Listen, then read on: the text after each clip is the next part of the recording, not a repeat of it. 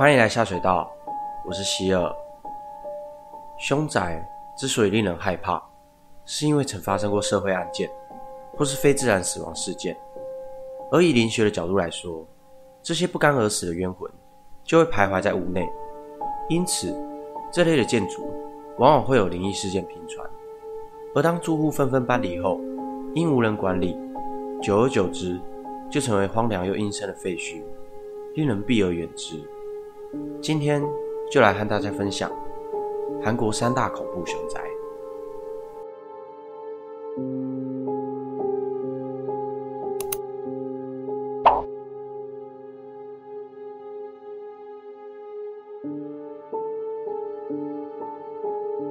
长春花园位于中心北道提川市，是一栋三层楼的建筑。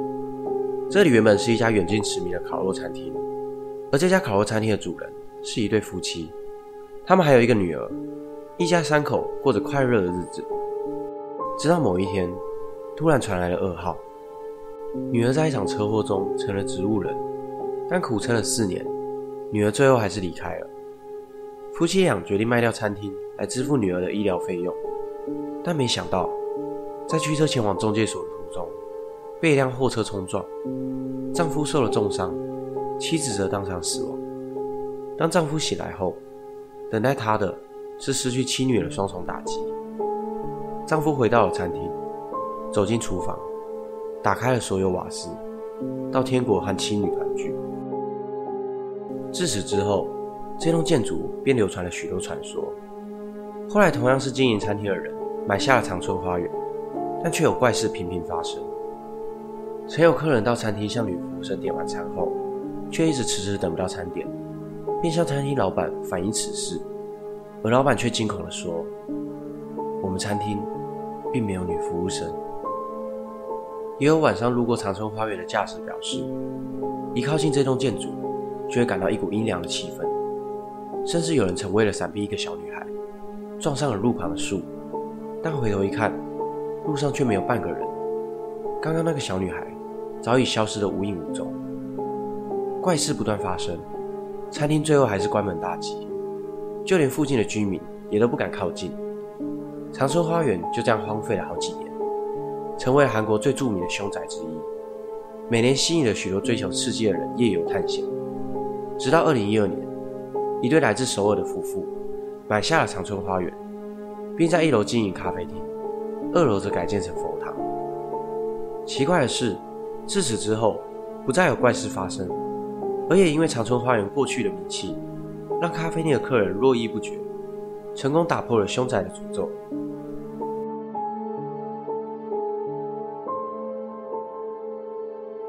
在庆尚北道银德郡的海边，有一座依山靠海的白色宅地，东侧即是日本海，过了滨海公路。就是长沙海水浴场，每到了夏天，都会有许多游客前来戏水。地理位置极佳，就连许多风水师都说，赢德宅邸是绝佳的风水宝地。但为何又会成为韩国三大凶宅之一？这必须从七十年前开始说起。一九五零年六月二十五日，韩战爆发，其中长沙里登陆战役死伤惨烈，韩军在兵力短缺的情况下。招募了许多未受正规军事训练的学生兵，参与了这场战役。这些年仅十八、十九岁的学生，当然抵不过正规的朝鲜军，惨死在沙滩上。根据官方统计，韩军共有一百三十九名学生兵阵亡，七十一人失踪。而这些学生兵的大体，就埋藏在长沙海滩附近的半山腰上，也就是赢得宅地的底下。时间来到一九八零年代。一对夫妻买下了这块地，并在山坡上盖了这栋地下一层、地上两层的白色建筑，作为海鲜餐厅。因为对面就是长沙海水浴场，大量的游客让这对夫妻赚了不少钱。但妻子也渐渐发现了一些奇怪的事情：每晚在睡觉的时候，都会感觉到屋子在震动，震动的程度几乎都快让玻璃窗破裂。一开始以为只是地震，但仔细一想。韩国并非地震带，怎么可能每晚都有地震呢？最后，因为妻子受不了这恐怖的现象，和丈夫带着所有的资产移居美国，于是这栋建筑就成了废墟。此时便有传闻说，是当年那些学生兵在此处行军的踏步，引起了屋子的共振，而住在附近的居民也时不时会听到从赢德宅里传出的悲鸣声。也有传闻说，在赢德宅里变成废墟不久后，有一位年轻的少女怀了一名军人的孩子，但军人却抛弃了少女，和别人订婚，而伤心欲绝的少女就带着腹中的孩子。在赢得废墟中通往地下室的楼梯间轻生了，赢得废墟又增添了一个冤魂。过去几十年，有许多人到了赢得废墟探险，因为据说在夜晚从通往地下室的阶梯往上看，就能看见当年冤死的少女。而韩国的电视节目也曾到赢得废墟内录影，但摄影机却好几度自动关机，无法顺利录影。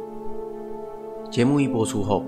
赢得废墟更是声名大噪，而一名来自首尔大学的超声波学教授，带领着学生和科技设备到此勘察，发现地下室的结构非常特殊，是由坚固的混凝土构成，容易形成空洞效应。推测距离赢得废墟三公里的铁路，很有可能就是造成房屋每晚震动的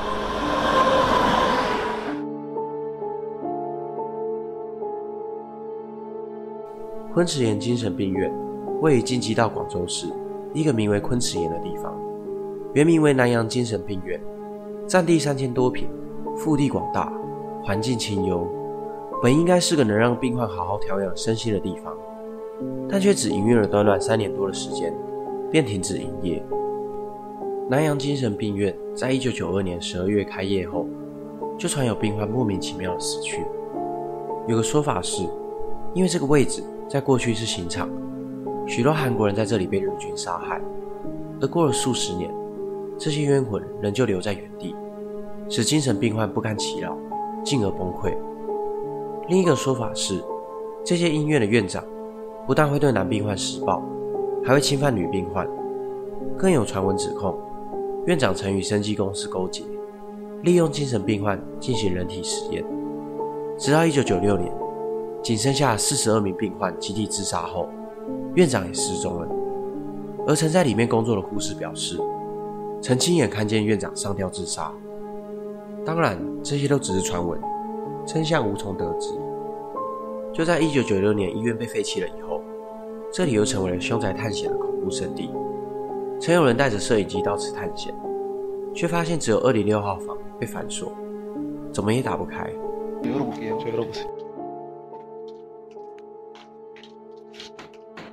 안 열리네. 안 열리는데요? 가지마 그냥 가자. 어? 그냥 가. 손대로. 当他尝试伸手去将门锁打开时，突然听到“嘣”一声，吓了两人大叫。昆池岩精神病院不仅是韩国三大凶宅之首，在2012年更被美国 CNN 评为世界七大恐怖禁地第一名。韩剧《信号》。 就曾在此取景拍摄。二零一八年，一部以昆池岩精神病院作为背景的恐怖电影《鬼病院》上映，而其中一名演员李承旭在拍摄完此片后，便宣布退出演艺圈。外界猜测，他是因为在拍摄过程中留下了阴影，产生了创伤，因此选择离开荧光幕前。而昆池岩精神病院也在同年被拆除，这栋超过二十年的废墟。正式走入历史。韩国三大凶宅，目前仅剩下赢德废墟。当一栋房子成为凶宅后，住户往往不敢继续居住，但拆除又要一笔费用，因此多半会放任其成为废墟，而附近的居民也就间接成为了受害者。不但要面临房价下跌，还要忍受半夜那些探险家的鬼吼鬼叫。